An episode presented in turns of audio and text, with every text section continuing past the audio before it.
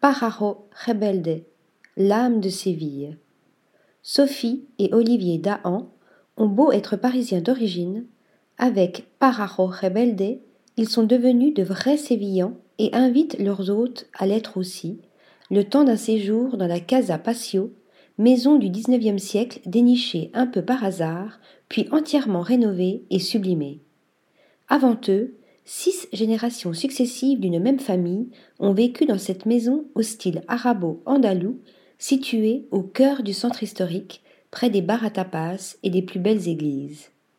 Aujourd'hui, elle doit tout son cachet à son patio sous véranda, son jardin planté d'orangers, ses luxueux salons et ses terrasses au calme.